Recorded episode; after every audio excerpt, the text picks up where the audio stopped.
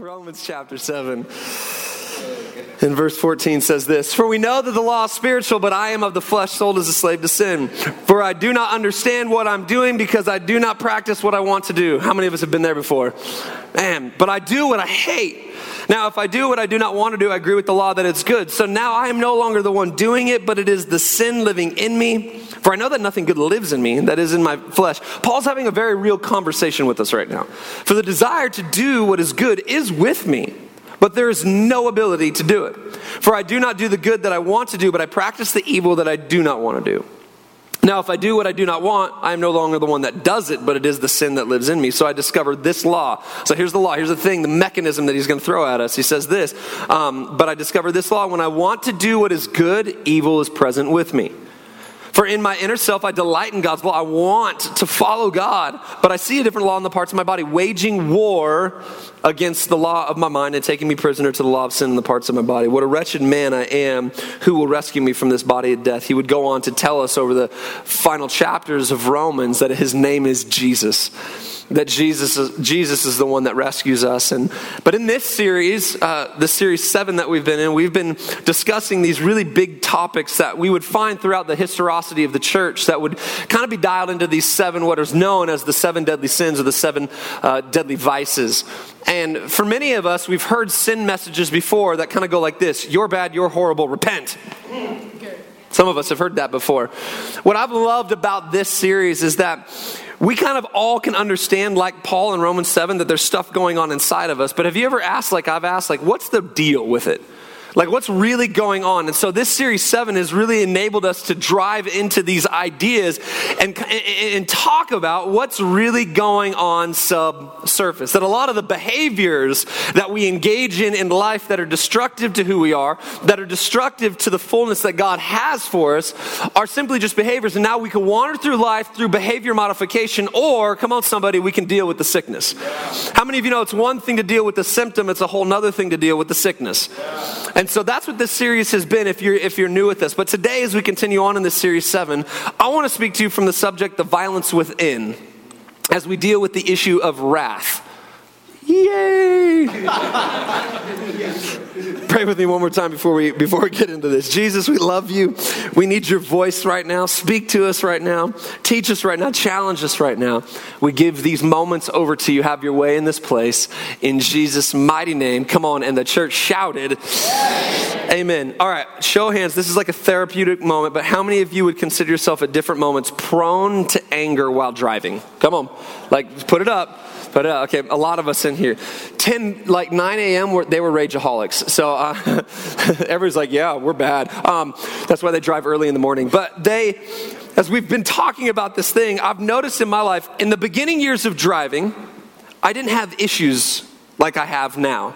How many of you know what I'm talking about? Like, I was just happy to be driving at that age, right? Like, I've got a car. So I was pumped about that. But as my, as I've gotten older, I've come to realize that I've, I've got some issues inside of me. And I have my friend police officer here today. And uh, so you plug your ears over this next illustration. so, um, how many of you know that the left lane is the fast lane? Okay. Oh, there, there's the church.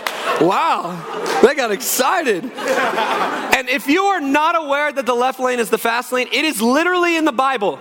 Okay? Ezekiel 4, left lane is thou vast fast lane. Okay? it's not really in there. It's not in there at all. So if we're aware that the left lane is the fast lane, I am very aware that the left lane is the fast lane. And so here's my gauge um, I will drive about 15 miles over the speed limit, 10 to 15 in the fast lane. And that's just for, I'm doing everybody a favor, okay? But how many of you, and you know what I'm talking about, you drive that fast in the fast lane as well, but then you get the guy behind you that tries to push you in the fast lane. How many of you know what I'm talking about? Okay.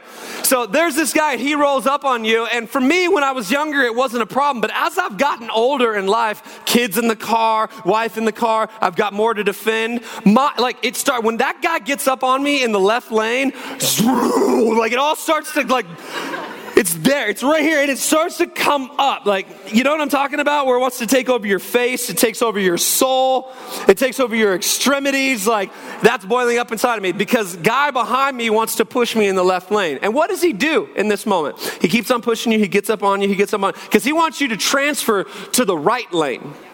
Okay? But now, by principle, I'm not going to transfer to the right lane. I'm already driving, driving illegally in the left lane, so I'm going to hold on to my illegal maneuvers, and I, you shall not pass.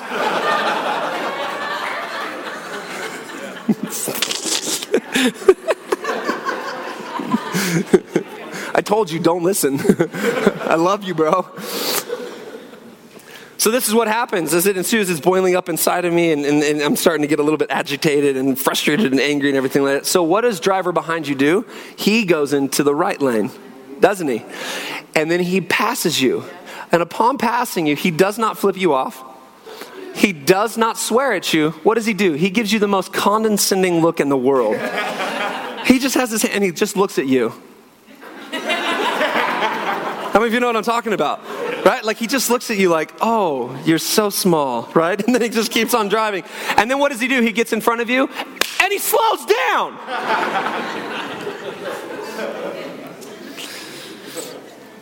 And then he takes off, speeding into the distance. And I don't know if you're like me, and in that nanosecond between him slowing down to just give a jab and then him speeding up to take off, there's this thing that, this thought that goes through your head says, man, I, I, like I hope, I pray to the Lord Jesus right now that there is a cop just 30 feet. Come on, can I get a witness in church today? Right? You know what I'm talking about. You're like, and then some of you, you won't admit this, but you think worse thoughts. See, wrath is a tricky one because if we're not careful, we could simply make this one about behavior modification. We can make this don't yell, don't swear, don't hit. And the problem is that these types of responses would only represent some of us in here today. We would say to ourselves, I don't do those things, and so I'm not an angry person or I'm not a, a wrathful person. See, but the problem that we actually face today is the confusion between simple anger and the complex reality of wrath in our lives. You see, anger is a reactive feeling that says something's wrong and needs to be set right. Wrath is the excessive, misdirected, vengeful expression of our own bruised ego. Yay. See, how many of you would agree with me? Anger tends to rise and fall with emotion. Right? Like, it, that's at its base value, anger is an emotion. And if you, you would know this by way of, like, I can quickly be angry, but if we deal with what, we could deal with the thing that's making me emotional like this, I can quickly, like, it subsides. Just like that. I know that I can be in the throes of an argument with my wife and we can be angry with each other. And the minute somebody says, What? I'm sorry, will you forgive me? What happens to the emotion of anger? It deflates because it's more of an emotion, it's an emotive response. See, anger is usually, we got to talk about anger before we get to wrath, so just track with me this morning. Anger is usually the product of other underlying issues. Anger is usually the chosen emotion when I do not know how to express my true feelings of fear, shame, and sadness. I was talking to a counselor about this. Um, for those of you who have taken the Enneagram before other personality tests, I'm an eight. Surprise on the Enneagram. My personality is drive, my personality is move forward, my personality is strength. That's like that's that's the thing, right? And so for me, if I'm really honest with you, anger, that's what comes out of me because shame, fear, and sadness tend to be emotions that I don't know how to express very well. Like, this is just a super candid moment in church this morning, right? Let me illustrate it this way. Um, my kid got lost looking for ducks one day in our neighborhood, my son, and he took and he took off, and and we didn't know where he was at. He was gone, and when I when I went out to go find him to get him inside, it was one of those moments, you know, like parents especially would know this. When your kid gets lost, everything turns into a different storyline, right? Like the clown from It is on the sidewalk. every, like every bad thing in the world is out there. My kid's bike was laying in the middle of the street, and all I could think about was like the worst thoughts that were going on. And it was in that moment that I'm starting to get frantic, and, and, I'm, and I'm scared, and I'm sad, and, and, and I'm, I'm, I'm almost ashamed of myself because I'm dad I'm supposed to protect, right? So I find him about 35 minutes later on the, in the other neighborhood hunting ducks. Literally, just walking with ducks, shooting them with rubber darts, which was awesome in and of itself.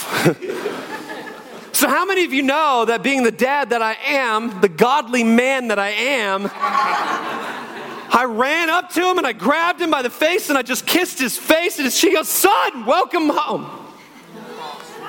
Uh uh-uh. uh I was like many of you, I got angry. You ever done that before? You get angry at a situation that in hindsight you go, why did I get angry at that situation? It's because nine times out of ten, it's an emotion that's trying to display or speak to other emotions that are going on. That's anger, it rises and fall. Wrath is a totally different set of circumstances. So this is why Paul the apostle would write in Ephesians 4 26 about anger. He'd say, Be angry, don't sin in it. Be angry, do not sin. Do not let the sun go down on your anger. Why? And don't give the devil an opportunity. I find it interesting that he says, don't give the devil an opportunity right here. And I, have been thinking about, like, what is the opportunity that he's talking about? Anger held on to becomes wrath lived out. Did you hear me today? Because we have the choice, this is what Paul's saying right here. We have the choice to let go of anger. Do not let the sun go down on your anger. I have the choice to deal with the fear and the sadness and the shame that I'm feeling, or I can hold on to anger. And if I let the sun go down on that anger, all of a sudden that morphs into something because I allow it to take root in my soul and it becomes something more sadistic and more poisonous and more frustrating to my life, and we call it wrath. Wrath's disorder requires that we have a sense of justice to be perverted. Wrath's purpose and desire is to eliminate any obstacle to our self seeking, to retaliate against any threat to our security, to avenge any insult or injury to our person. In other words, wrath undermines the purity of justice. Did you hear that? Wrath undermines the, the purity of justice. And so, what we can do is, if we're not careful, we can pervert good causes through wrong means.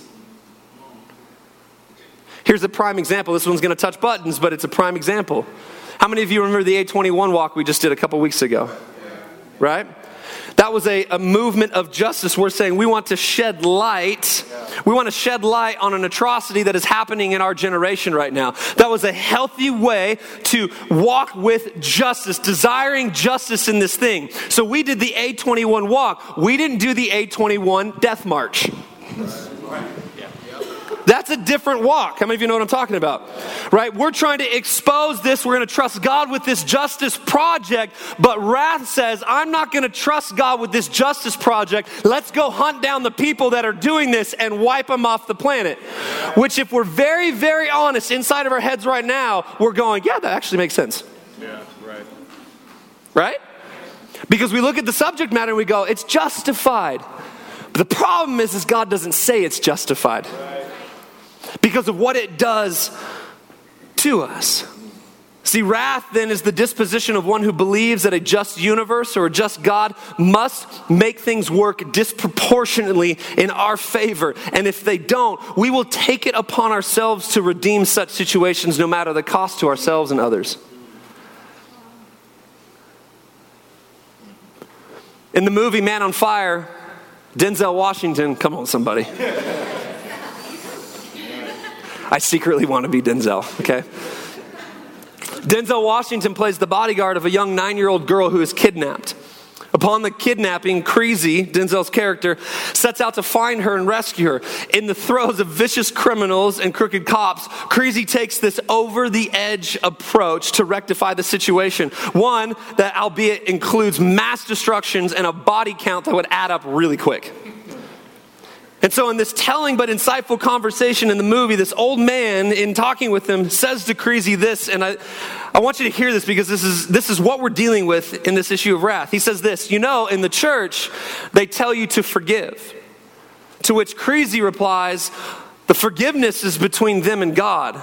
My job is to arrange the meeting. wrath. It's self promoting, but in a dressed up kind of way. self righteous kind of way. And we can invent all sorts of rationalizations in the form of why we deserve what we want, why others didn't give us what we were really owed, why we need to act this way to claim our rightful share with the banner of self righteousness over us. And then what happens is that anger storms in, takes over, and once again we're in this vicious cycle. How many of you can picture what I'm talking about right now? So, what is wrath? What are we really dealing with? I want you to hear this this morning. Write this down if you're taking notes. Wrath stripped down is this wrath is about selfishness and it's about control. Wrath is about selfishness and it is about control. You know, at the end of the day, the wrathful have a preoccupation with how everything in the world impacts them selfishness. And because of this preoccupation, they then work overtime in order to bring control into their world and it through their own power and abilities. I want you to hear this power, the power, the source of power to maintain control is wrath. It becomes our superpower. How many of you know what I'm talking about? The superhero in the movie. And he's good in the beginning, isn't he? Right? He's good with the whole idea of like okay i'm a super i'm like i'm a i'm a super powerful person. I'm i'm this superhero and i'm gonna save lives and i'm gonna exact justice and i'm gonna do all these things. But then what happens? In the middle of the movie what happens? Their best friends taken from them. Their spouse is taken from them. The city's half blowing up whatever it may be. And then what happens? The superhero all of a sudden turns. His face changes his countenance changes. And what does he do? He then uses his superpower of vengeance, the superpower of wrath, to go about his business. And that's what we do. We may not be able to fly, but we are really good at making sure that we maintain control by way of wrath. It's dangerous, it gets convoluted. And see, wrath flows from, am I talking to anybody this morning?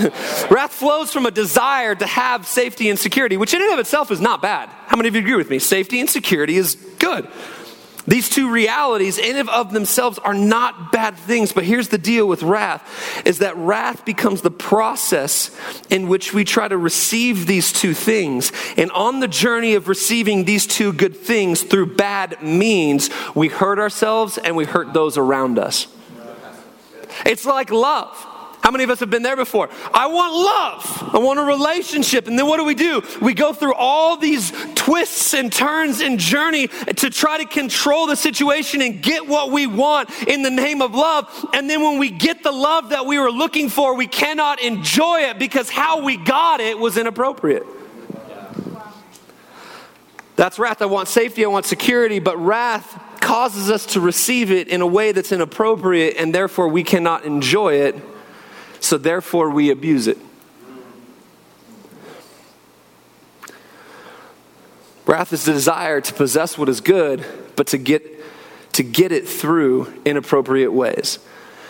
In his book, Wishful Thinking, Frederick Buechner writes it like this He says, Of the seven deadly sins, wrath is possibly the most fun to lick your wounds, to smack your lips over grievances long past, to roll over your tongue the prospect of bitter confrontations still to come, to savor to the last toothsome morsel both the pain you are given and the pain you are going to give back. In many ways, it is a feast fit for a king. The chief drawback is what you are really wolfing down is yourself. The skeleton at the feast is you. See, wrath is all about destruction, and that destruction begins with us. So while it seems harmless in the car, wishing somebody to get pulled over by the cops, it's a seed that takes root. Right? And then every time you're in the car, everybody needs to get pulled over by the cops. And then it's like, ah, if I just bump them a little bit. Why? Well, Rebecca DeYoung once again summarizes this in her book Glittering Vices. This is what she writes The wrathful seek revenge, not due punishment. They protect their own honor and cause at all costs. Instead of defending what is truly good or deserved, unhinged from justice, bad anger aims at another's injury rather than another's good. Wrath then produces in us the inability to love. Let that sink in for a minute. There's an antithesis to this, though.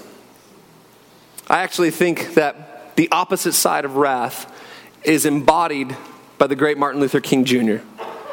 As he would stand in stark contrast to wrath by saying this returning violence for violence multiplies violence, adding deeper darkness to a night already devoid of stars. Hate cannot drive out hate, only love can do that. Come on, somebody. Only love can do that. So these two can't coexist together. We can't love and be full of wrath. So, what do we do with wrath? How do we, how do we deal with it? How do we navigate this very dark and sinister reality at play in our lives? The good news is that there are some truths and practical behaviors that help us de- defeat the dysfunction of wrath. So, what I want to do with the remainder of our time together is we're going to look at a truth and then we're going to look at a behavior associated with that truth. Is that good? Yeah. Can we do that? Does that, that make sense to everybody? So, three truths, three behaviors. But I need your help this morning. Come on, every shot number one. Here's the first truth wrath is the product of an order that is out of order. Wrath is the product of an order that is out of order. Wrath is the product of an inappropriate order in life, especially where we, ourself, is concerned. When we are the center of the universe, wrath becomes the, the reliable source of power needed in order to maintain it. Understanding the disorder of our order helps us reorder our lives. Let me say that one more time. Understanding the disorder of our order helps us reorder our lives. Does that make sense? So we have to understand that at the end of the day, wrath is an issue that is in play when we feel like we're at the center of the universe. And this is really easy for us to do, isn't it? Like, let's be very honest. Have you ever gotten mad at somebody because they're driving slower because it's impacting you? Let's just go to the driving thing, because in the car, that's where it all fleshes itself out. Let's be honest, right? And we get mad at them because they're driving slow. Are they doing anything wrong to you? No. They don't even care about you. they don't care about me. But how many of us know we make it about us? Why are you driving so slow? Don't you know that I have to get to work? I'm already late. I spilled the coffee on me. People, and we're freaking out. And in their car, they're listening to Enya, having the greatest time of their life. they don't care. But we're like, oh, we're next level. It's about to go nuclear. Why? Because we're the center of our own universe. Everything is about, this is why we invented Minute Rice. Because rice shouldn't take 20 minutes. Rice should not impact my lifespan. Does not rice know I have better things to do with my life? Come on. In counseling, they would actually use this term wrath to help us understand narcissists that wrath is actually a part of narcissistic behavior. Why? Because the greatest issue that narcissists face is what? I'm the center of the universe. And the only way to maintain my centeredness is to exact punishment upon anybody who potentially changes that narrative. Wrath. So we've got to, here's the practical application, write this down. So the truth one is that that at the end of the day, here's the first, first truth wrath is the product of an order that is out of order. So here's the behavior we must remove ourselves from the center of the universe. Right? I was with my family this week and we were, uh, we were hanging out, in my, my, uh, myself, Erica, and our two older kids were having a conversation, and this is like something that's developing as our, in our family as they get older. But I have this two year old, and she is the cutest thing ever. Like, her hair's getting blonder, and she's like, she's just cute. She's a lot of fun, but she, he's, she's spunky. Like, she's to be our funny one, I think. She's probably to get in the most trouble. Um, class clown written all over it. But she was walking down the hallway, and she came into our conversation, like in the hallway. She got to the end of the hallway. We're talking over here, and she comes in and she goes, I'm here and there's an A at the end of it. It's not a like uh, not here, here. That's how I'm here. and we ignored her because that's what good family does. so, but what played out was very interesting to me. Is then a, a couple seconds goes by and then she goes, "I'm here." Again, wanting us to acknowledge her, acknowledge her presence. And she did it one more time because none of us acknowledge, because at this point now we're playing a game. I'm here. To which I looked at her, and when I finally looked at her, we were like, Hi. And she's like, gives this attitude. And you know what the funny thing is? Is that many of us walk into life like that. I'm here. We walk into our workplaces, I'm here. Right? We walk into our churches, I'm here. And if nobody sees us, you're dead. Why? Because we want to be the center of the universe. Colossians 3 12 through 13, therefore, as God's chosen ones, holy and dearly loved, put on selfishness. The need to be seen by everybody. No, no, no. Put on compassion, kindness, humility, gentleness, and patience, bearing with one another and forgiving one another. If anyone has a grievance against another, if that isn't a recipe for healing, I don't know what is. It's about humility realizing that we're not the center that's what humility is is realizing that we are not the center of the universe. So what do we need to do? We got to put god at the center of our universe. When god is at the center of the universe everything changes. It flips the script so that's the first truth come on shot number two here's the second truth wrath is a poison that contaminates our own container over time, there have been so many variations to this quote that I'm about to read, it's hard to attribute it to a specific author. So I just want to be able to say this so you know this is not my this is not my thought, this is not my source, all right? But I'm sourcing someone. Someone once said this wrath is like drinking rat poison and then waiting for the rat to die. Think about that. Wrath is like drinking rat poison and waiting for the rat to die. How many of you know that that doesn't work? just for clarity's sake. Wrath is like drinking poison and waiting for Sarah to experience what that poison should do.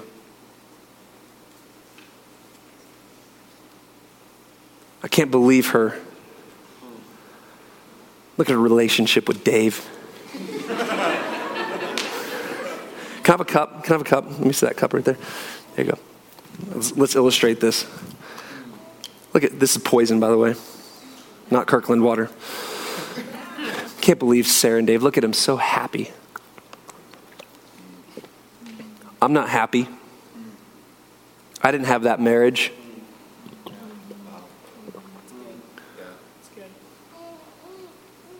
They can't understand what I'm going through because they don't have that. And the whole time in our head, we're thinking maybe if they just got a taste of what I've been through, maybe they would be able to understand me better. Maybe God would be better.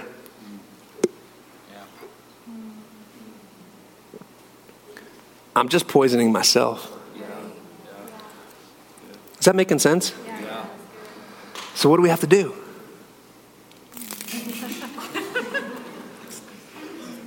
We have to pour it out. Yeah, that's good. That's good. That's good. Come on, somebody.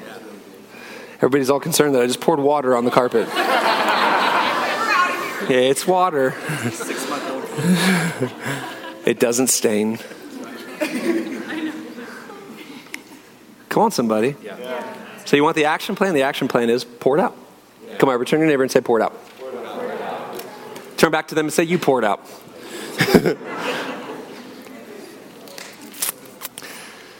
Church Father Thomas Aquinas helps us understand that if we're dumping out the poison of wrath, then it, then it clears us up. But for a lot of us, we struggle with dumping it out because we're comfortable with the dysfunction, aren't we?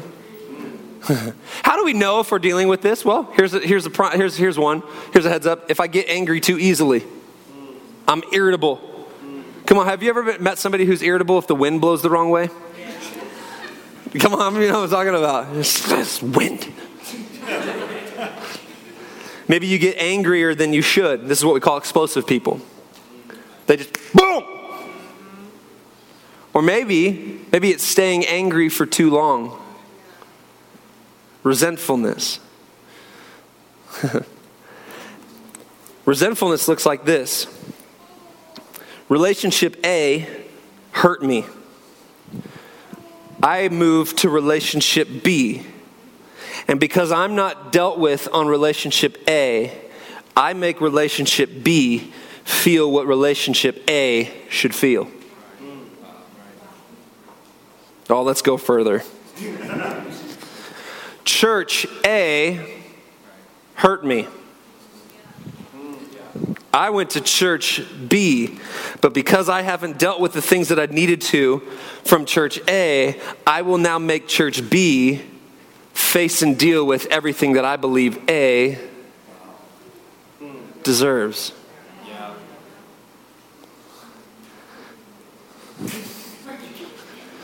Job A, are you guys getting the picture? And I'm going to go to job B.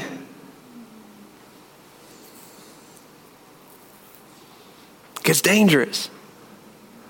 This is wrath. Wrath is this making others pay for what they did not do. So, how do I dump out the poison? Because that sounds easy, doesn't it? We can say things like, dump it out, dump out the poison. And we all start dumping water all over the floor, right? That'd be fun. It, it's so much easier said than done. Here's why because for a lot of us, we've gotten comfortable with the poison.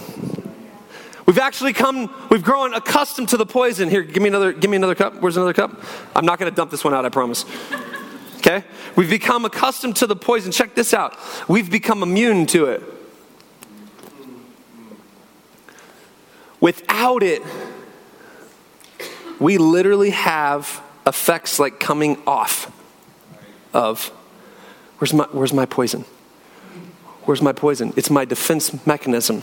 Are you guys are you guys feeling me this, this morning? This is big stuff. This is heavy, heavy stuff. Where's, where's my poison? And so what do we do? Is we look around, we go around looking for poison. And so guess what? This is how this works. Oh, I want you to see this. We didn't say this in the other services. Devon, that's your poison right here. And I'm like, who's got poison? Come on, think about this, right? Who's got poison? Who's got poison right now? I just need, I need, oh, Devon, Devon's got poison. Give me your poison. Give me your poison. And then we have this term misery loves company. Yeah. Mm. Or wrath loves company. So now we're sharing each other's poison. This poison gets empty. Oh, wait till you see this. Come here, bud. Come here. Now we got two poison seekers looking for somebody else with poison. Danny's got poison. Oh, he's got a beard and poison. We're going to share his poison. Uh oh. Now it's Steven's got poison. Yeah. And so now, check this out. What do we see? Now we start to get a glimpse of what's happening in our world right now. A bunch of people who are drinking each other's poison, running around trying to find more poison. And at the end of the day, there's got to be an antidote to it, right? There's got to be a way to flip the script on it if we're going to dump it out. So now we've got this world for, full of poison seekers, right? And so they're running around, they're doing their thing. And at the end of the day, Jesus wants us to live this way. Galatians 5 22. But the fruit of the Spirit is love, joy, peace, patience, kindness, goodness, faithfulness, gentleness, and self control. Here's what we have to do we have to dump out the poison and grab a fruit cup. Come on, somebody. I got to get rid of this poison and I got to walk around with a cup full of fruit love, joy, peace, patience, kindness, goodness, gentleness, self control. And then what starts happening? Oh, what's up, bud? Want to share some fruit? Don't drink it, that's gross. On, we don't need poison sharers. We need to start sharing some of this other stuff, the fruit of the Spirit around here. We don't need any more wrath in the world around us. Am I talking to anybody in church this morning? Man, what you fill your cup with determines everything. Come on, turn your neighbor and say, Is your cup filled with fruit?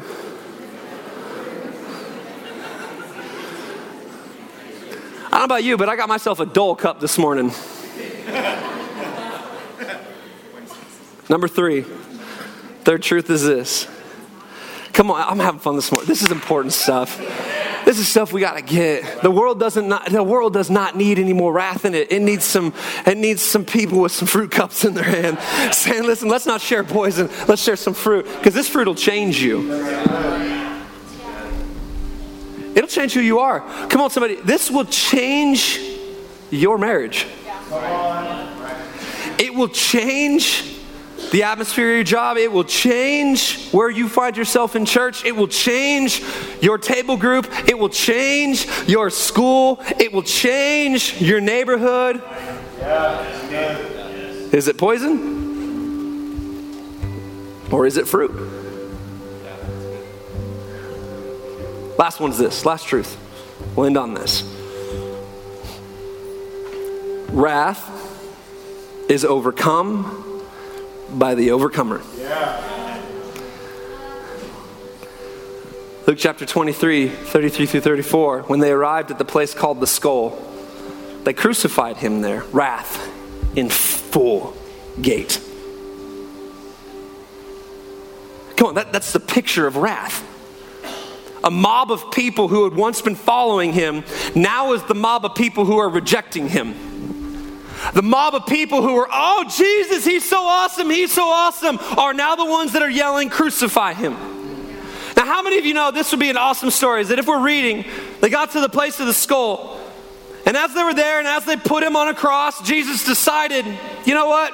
I'm done with this. And he pop, pop, got down off the cross and he exacted power. Like that's what we want. We want like the comic book version of Jesus. Don't we? Like, oh, you're all dead. I'm being animated this morning because I need you to hear this. I need you to hear like the way that it feels and the way that it works out. We want that. We want Jesus to get off the cross. When I read it sometimes, I'm wrathful for him. Get off. Just, just let everybody know that you're powerful. That would convince them. But what did Jesus do? He stayed. And then Jesus said something Father, smite them.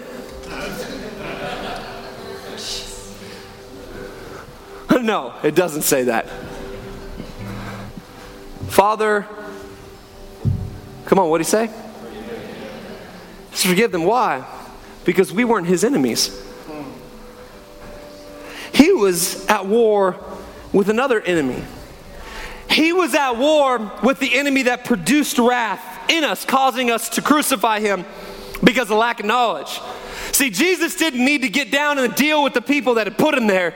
Jesus had to stay. He had to forgive. He had to be buried. Then he had to get up three days later so that he could defeat the ultimate enemy, the one who was producing all of this in the first place. He said, Father, forgive them, for they know not what to do. But oh, I'm going to make that devil pay. Yeah. So he lay down for three days. And then he got up out of the grave. And it changed Easter productions all over the world. Because it doesn't look good to have Jesus get off the cross in the middle of it all.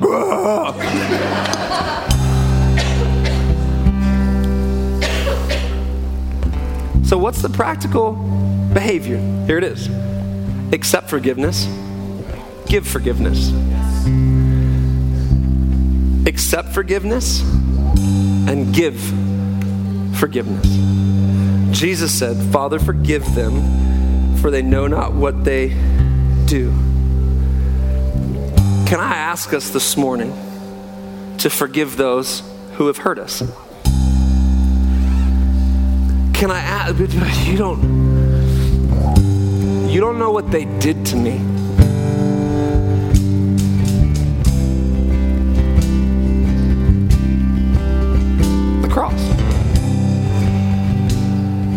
No, no, but you don't you don't know what they said to me.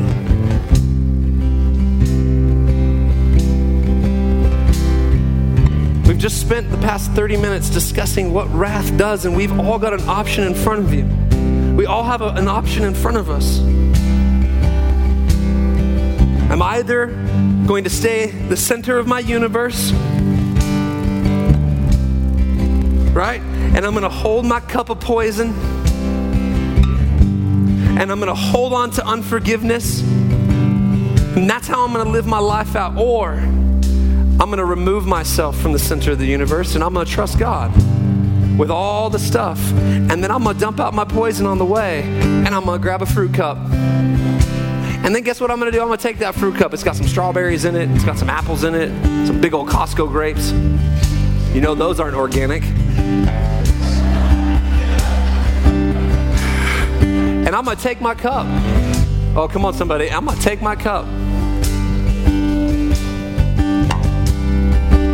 And I'm gonna give him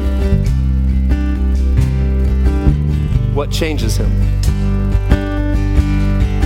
And in that, we get to see the thing that we shout about in churches revival. Here's the question Do we want revival? Yeah.